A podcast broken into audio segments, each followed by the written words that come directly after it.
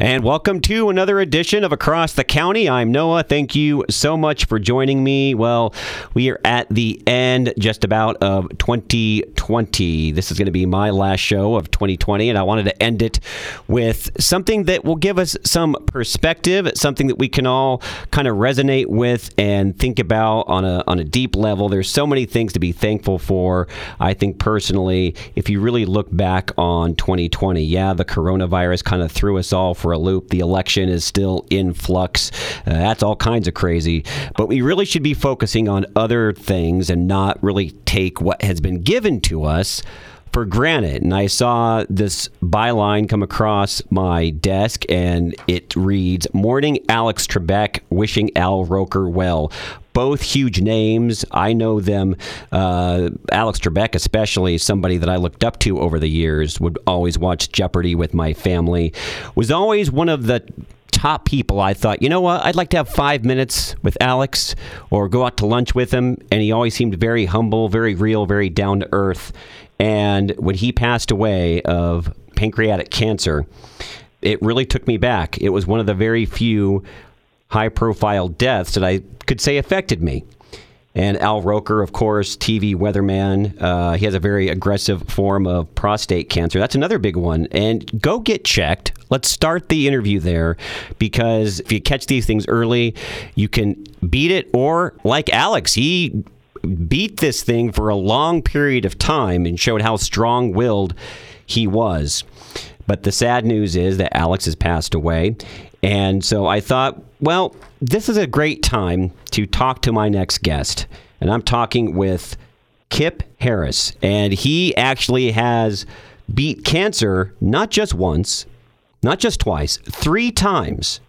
And he's written a book about it and talks about in the book how he has taken away from the experience and really has found this improbable joy. Now, the improbable joy is part of the book. Improbable Joy, a three time cancer survivor's journey to finding joy in unexpected places. And those places are what we're going to be talking about right now. Kipp, thanks for taking a couple of minutes and uh, joining the show. What were your thoughts originally? Let's start with how Alex's passing recently affected you on a personal level? Hey, first off, thanks for having me. I'm super excited that I get to be a part of your last show for the year. That's that's kind of cool. Um, so, you know, I wasn't a huge Jeopardy fan, but that's partly because whenever I watched it, it just made me feel kind of stupid. So I didn't. Happens with a lot of us, myself included. yeah, but then of course, when in those moments when I did watch it and I actually had the answer or the question, I guess it, it would be, then I felt super smart. So yeah, I guess it works both ways. Um, I loved. I guess the thing that I loved, um, you know, thinking about Alex Trebek was I loved that he continued living his life. Mm. Um, we often hear, you know, that you should fight cancer, and I know you introduced me as having beaten cancer three times, and I think that's probably true, but I am on sort of a mission to get people to stop fighting cancer. And I know that's not very popular because there's this sort of connotation or people have this idea that I want them to just surrender to it. No, I don't want them to surrender. I want them to do what Alex did. He kept living. Cancer was a part of his final days. It was part of the experience that he had. So we all have choices. We get to decide um, what we're going to see and what we're, how we're going to respond to whatever's happening to us. And I think if you just sit back and you fight and that's all you do, you're you're hyper focused on the cancer and what it's doing to you. It's making you nauseous. It's making you lose your hair. It's making you lose weight. You're focused on all of those negative things. And so for me, it's more about just enduring cancer, moving through it, and noticing all the other things that are happening at the same time. Mm. And the book for me, the book is is really uh, just a, a a bunch of stories about moments when I found joy in the most improbable places because I chose to look for it. And absent that intention to look, right when I started, I would have missed a lot of really amazing things. So first, when were you diagnosed? Not to interrupt you. When were you diagnosed, and what type of cancer did you have, and what was maybe your initial thought process? I know when I was first diagnosed with melanoma, skin cancer, about seven years ago. It really kind of I like the c word, and I sat back in my chair, and I remember I was hor- I was horrified. Yeah, of course. Yeah. Well, so originally, you know, I was diagnosed back in September 2004 the first time. Okay. Um, and I was training for a marathon, so I was running, you know, every day, and I was running long distances, progressively longer distances, and I kept getting a side ache, and I thought, I just, you know, I'm training for a marathon, you get side aches, no big deal. So you were talking, you know, in the intro about, you know, get checked, get get this stuff done early. Definitely. I am totally on board with that um, because I blew it off and you know we're tough. We don't want to admit. But ultimately, when I went in and I, I did get diagnosed in September 2004, um, I had a very rare type of cancer. It started on my appendix. Um, and I had the wrong type of surgery first. Well, I probably had the right surgery, but the wrong chemo the first time. Okay. And so then it ultimately came back, and I had the right chemo and the right surgery the second time in 2006. And then it just didn't quite get all of it, so I had to have surgery again in 2007 and more chemo in 2007. Um, but those surgeries were really difficult. They were 13 and a half hours long each, and I was down to 89 pounds at my lowest weight. So it was a really difficult um, process. But if you go back to the beginning, you asked me about what my thought process was. Yeah, I, I re- I've long believed that people remember moments, they don't remember days. Mm-hmm. And I went into the ER over, was it Labor Day weekend? It was in September, yeah. Labor Day weekend. And so I had to wait like six days because the lab was backed up to get the pathology from the the cells they took out to determine whether or not I had cancer. So I remember that moment sitting on my living room couch um, when I got the call from my doctor's office and they told me that it was cancer. I remember my mom in the kitchen of my my home in California where I was living at the time. Um, I remember her crying in the in the kitchen. Um, I guess I never had any sort of. I mean, I was scared, I suppose, but I just knew that it was something I had to move forward and do. Um, and I, I feel like I'm rambling, but if, if I can just tell you this story, like I remember in those initial moments, and I'm sure you did this too. You know, you have to call all your friends and your family members and tell them, right? Sure, you have to. You, you feel like you know you don't know where this is going to lead to, and so yeah. the, the, more interaction you have with the people that you care about, the better. Yeah. And you want to do it yeah. right away. Absolutely, and so I did that, and I got pretty much without exception the same response from everybody, which I'm sure you heard as well. Um, Oh my gosh, Kipp, I'm so sorry. Oh, that's terrible. We'll pray for you. Um, all of these things, which are very kind and very loving. You know, oh, that's so unfair. You don't deserve this. Very typical response, and I appreciated it. It all came from love. I called my buddy JL, who's a guy that I met in Aspen, Colorado years ago. He taught me how to ski black diamond mogul runs in a way that nobody else has been able to teach me. And to this day, to today, he is 80 years old, and he still skis and he still mountain bikes. So That's he's awesome. An amazing guy. Yeah, he's crazy.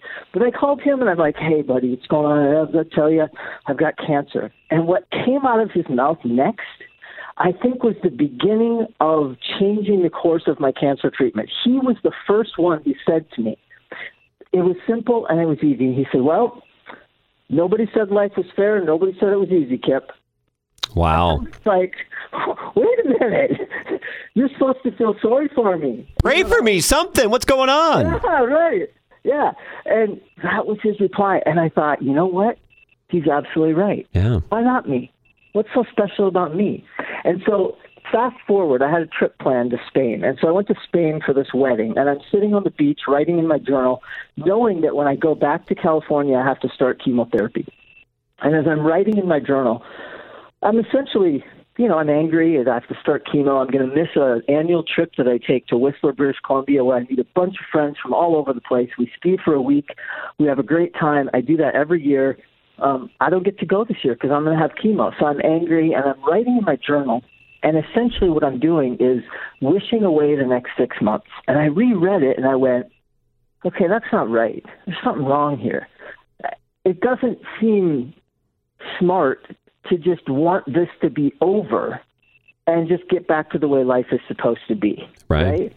Yeah. And so I, I reread it and I started thinking, I kept writing. So I wrote some more. And what I ultimately came to was this idea that I made an intention on the beach that day, sitting overlooking the Mediterranean Sea in Spain, that I was going to find joy in the worst moments of what was about to come in my life. I was going to find something good in the most horrible places of what I was about to experience because I knew it wasn't going to be easy. And that moment changed not just my chemotherapy treatment, um, that six month round I did the first time, but my life. I mean, and you can apply that to today, you know, when we're, we're going through COVID and everybody just wants things to be back to normal. We want 2020 to just be gone and be over.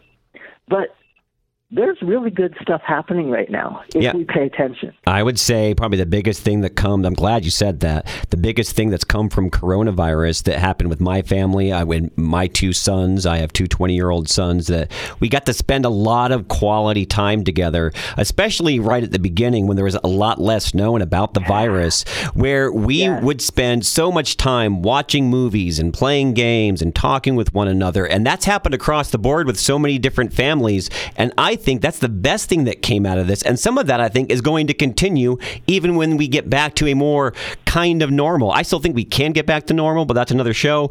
And that is a beautiful thing. That's a beautiful thing. Yeah.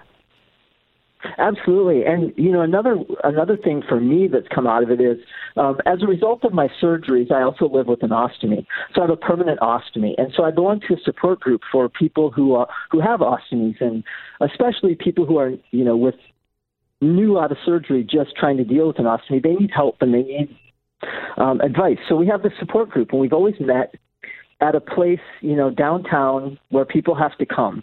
Well, I live in Minnesota. I live near Fargo, North Dakota, and um, it's a very rural place. And there's people who live an hour outside of Fargo or two hours out, and they can't get to Fargo to come to these meetings. So what we did at the last minute when COVID first started happening was we said, hey, let's just try to do it via Zoom. Let's see what happens. hmm And what happened was people who otherwise couldn't come to our meeting showed up. Wow. And so we were we were forced to sort of step outside the box and now we've engaged with people on an entirely different level. And we've brought people into that support group that otherwise couldn't come. There's a guy who's in a wheelchair who can't he doesn't drive. So for him to get transportation is really chaotic and hectic and it's time consuming he can just grab his ipad and jump into the zoom meeting and connect with us and get support that's a really good thing and i think that's going to outlast covid Oh, a hundred percent. These connections that are being made are lifelong. It's going to be something that impacts us each for the rest of our lives. In case you've just joined Yeah. us, I am Noah right here and across the county with Kipp Harris, my guest. He's an author of a book that has really shown him through the writing process and through living it just what it means to have that improbable joy to live life to the fullest. The book is called Improbable Joy, a three time cancer survivor's journey to finding joy in unexpected places. If you could maybe say, what are the top three things that really you live more for now than you did when you got the diagnosis of cancer that you appreciate just a little bit more and a lot more fully? What would those three things be, Kipp? Well, I oh gosh, three things is uh, I'm never good at lists, but I, I would say that I can tell you the story about when I made the decision to change the course of my life. My I was sitting at my desk. I just finished six months of chemotherapy. For five months out of that six, I didn't eat. I was fed through a tube. My parents moved in with me. They flew to California, moved in with me. So I'm, you know, in my 30s, living with my parents. They're taking care of me, and I'm not working. I go back to work, and I remember again, people don't remember days; they remember moments. I remember this moment as clearly as I'm I'm chatting with you right now. Um, at my desk, I'm on the phone with a client, a customer of ours. He was mad about something. He's yelling at me and screaming at me, and you know, probably justifiably upset about something. And I'm trying to resolve his issue. I hung up the phone, and the first thought that came into my head was chemotherapy was more fun than this job. Wow. And that, yeah, exactly. Wow. And I just holy, did that just go through my head? That's dark. yeah, I know, right? I had to make a change. And so the first thing that's changed is um, my commitment to work and what's important. I, I'm a real estate agent now. That's what I do for a living. And I tell my clients straight up, straight up front, I am not the agent who's going to drop everything to go show you a house when you want to see it. I my calendar's online. They can schedule with me anytime they want. But I if I'm at my nephew's birthday party, I'm not leaving. That's what I'm there for. I'm there to be with family because for me, that's why I moved back to North Dakota. I mean, I don't want to live in North Dakota except that my family's here. Um, so that's the first thing. I know that the most important thing is family, but if I had to say, uh, yeah, it's occurring to me as I'm rambling on now. Yeah, you see. Well, that's a good process. It's a you know um, yeah, this, this interview is helping you make that list that you never would yeah. have made. Yeah, well, it's funny because I I do have three things that I live by now. It's it's really the foundation of my life and everything that's important to me. There's really only three things: love, joy, and connection. Mm. I live for love, I live to find joy, and I live to connect with other human beings. I love it. And that's it. Because there's nothing else that matters to me. And if I have those three things, everything else just happens. You know, the mortgage gets paid, the electric bill it all just happens when you have those three things. So for me that's it. That set of three core principles i love that. What, what are maybe other two things that you appreciate a little bit more now? So you appreciate family a little bit more you actually you appreciate work you love your work you do it 100% but family comes first. So what are maybe two other things you know i think i have an understanding now that i didn't have before about we all have an amazing ability to touch people's lives every single day and we don't know it. Mm. Um, I remember sitting at my desk in corporate America, thinking to myself, "How am I changing the world? How am I impacting the world in a positive way? I'm just." I'm just peddling pharmacy software for a corporation out of South Carolina, and I'm managing 11 states on the West Coast, and it was fun for a long time. But how am I changing the world? I'm not a social worker. I'm not a you know, pastor who's preaching and loving people and helping them, you know, shore up their marriages when I'm not a nurse caring. I'm just a guy in corporate America. And I think what I've, as a result of gone, having gone through what I went through, I now know that we all, all of us, regardless of what we're doing, have an ability to touch and change people's lives every single day. And we don't know it. And the reason I know that is because of the stories that I tell in the book. I mean, I can tell you about a guy named Bob who I met when I was in the hospital doing chemo. And he was one of the most inspirational, amazing guys I've ever met. I don't know his last name. I don't know where he is today. I think he was from Truckee, California. He had just had twins, um, and he was in the hospital by himself, and he was really sick. But I would wander, I would walk around, and he was so inspirational. I finally said to him on my second day in the hospital after we got to know each other, I said, I said, you know, Bob, when I'm talking to you, I said, I just, there's something about you that makes me feel alive, makes me feel good about who I am. And he looked at me, and I will never forget this. He looked at me and he said, Kipp, I'm just a mirror reflecting back who you are. Mm. And I was like, I'd never thought about it that way. He, I'm, I'm giving him all the credit for how I'm feeling. But what he did in that moment is reminded me that that's who I am. I just am not seeing it. Um, and so I think we all have to remember that. And the book is about people who changed my life in a moment don't even know it. And you can be a cashier in a gas station and change somebody's life and not know it. Um, so I, I absolutely believe that to be true now. And I don't think I believed that before.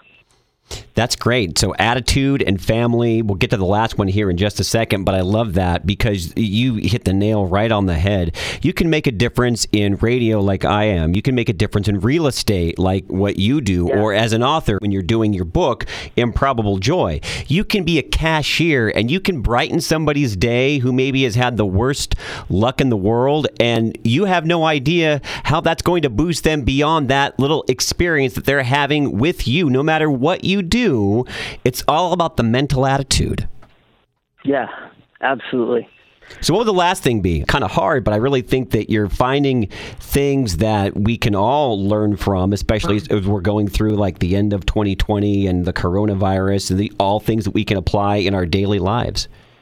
I think I have a better appreciation of even my childhood and growing up, you know, we all look back on our childhood, right? And we think, um, you know, maybe we have grievances about this or that, or we wish our parents would have done this differently or that differently. But I had a I had a moment where, you know, I remember as a kid, my dad wasn't around a lot. Um, he was gone in the morning when I went to school, and he wasn't home when I went to bed at night. Mm-hmm. He worked really, really hard to provide for us. Um, but in the summer times, um, we had a cabin at a lake that was about an hour and a half, two hours away from where we lived. Every Friday, he would come home from work in the afternoon, and we would load up the suburban, load up the dog, and we'd head to the lake. And yeah, he yelled at us quite a bit. He'd throw us in the lake and make us ski, even if we didn't want to, because he bought a boat and by that I bought this boat, you're going to ski, right? That's right. Got to get the dollar out of it. Yeah, exactly. And so in some ways it, it was stressful and you know whatever, but I didn't really think about it. It's just the way that it was. Well, fast forward, I'm running my own real estate company. Several years ago, this happened, and it was a Friday, and my family was all going to be at the lake, and I was supposed to meet them up there. And something happened, and I got distracted, and I couldn't make it. And it got distracted even more, and I couldn't make it. And pretty soon, it's seven o'clock at night, and I'm still not at the lake, and everybody else is at the lake. And it occurred to me in that moment I run a tiny little real estate agency with independent contractors, right? Mm-hmm. My dad ran two implement dealerships and a car dealership with many employees, lots of responsibility. And he managed to get away every Friday afternoon to go to the lake and spend time with his family. Mm. And I didn't realize until that moment what a, what a gift that was. I never really understood how difficult it was for him to leave and spend time with us on the weekend like that. And as a kid, I kind of thought about it like, you know, yeah, well, he's coming to the lake and he's just yelling and whatever. And I shouldn't say that because we had lots of good stuff happen too. I remember, you know, building a sidewalk with him and thinking he was the smartest man in the world because he knew how to build a sidewalk. Right? I'm just a kid. Yeah. You know? um, but I think I have a better appreciation of the little things from your childhood that you might hang on to as grievances. They are they aren't really grievances. I think people were doing the best they could. Um, so I, I, guess maybe I'm not quite as judgmental as I used to be. No, that's that's a great thing. I mean, my dad and I, when I was growing up, not have the closest relationship, but it, it, you mm-hmm. look back at the moments where maybe they didn't go as planned, or you had a little yeah. bit of a disagreement, and it was, really wasn't that bad, and you realize that some of the things that were said, maybe they were just said out of love, and you have to move on, and you you can look back on it a little bit more fondly and and have more of an appreciation, just like you said. I think that's a tremendous thing to come away with. Absolutely, and just it's got to be said, you know, because I know my parents will probably hear this this interview that there's nobody I want to help me more than my dad today. Like if I Amen. call him right now, he's over here. I mean, I've got the most organized garage that you will ever see in your life, and that's only because of my dad. It's not because of me. oh, if there if there's anything to do with cars, my my dad is helping me. I couldn't change a tire without his help. So. Right. Well, it, I think this is a book that can really help a lot of people, whether they're going through cancer, which would be a tremendous benefit for their mindset, or not. I think just for a reset of the mind as we go into a brand new year here in 2021. And I want people to check it out at improbablejoy.com. It's Improbable Joy, a three time cancer survivor's journey to finding joy in unexpected places. Got about four minutes left here with my guest, Kipp Harris. Kipp, if there's one thing you want people to come away with after they're done reading this book, and they can find it again at improbablejoy.com, it's that sense of improbable joy. And what does that overall look like to you? How would that look in your mind, having that sense of improbable joy as you're living your life to the fullest? Yeah, so I guess there's a couple things I want people to understand. People who are going through chemo or whatever it is they're going through, remember it's not just about you. And I can say that because I've been through it. It's not just about you. I know that my mom would have much rather gone through the chemo than have me go through it. So you have to take into consideration the feelings of all those people who have to watch you go through it. Invite them into the experience.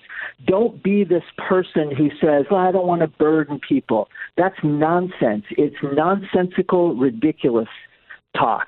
Um, if your friend was going through chemo, would you want to be there to help them? The answer is yes. The answer is always yes. Reach, the answer is always yes. So reach out to your friends. Ask them for help. They want to be a part of it. Whatever it is, even if it's not cancer or chemotherapy. The other thing and the big thing for me about the book is you know, I remember taking a seminar with somebody who was, you know, helping in the beginnings of writing the book. I said, well, you know, to sell a book, you got to have the seven steps to find joy in improbable places. What they said you can't make it easy. It's got to have be a process. So they need to buy the book for the process. I'm not going to lie to you and tell you there's a process just to sell a book. Um, it's a simple process that's simple once you get it. Find an intention to look for joy in the most horrible moment that you're having. Mm. You're not always going to find it, but that's the challenge. And my book is just a bunch of, of stories, a bunch of moments where I actually found joy in a really awful moment.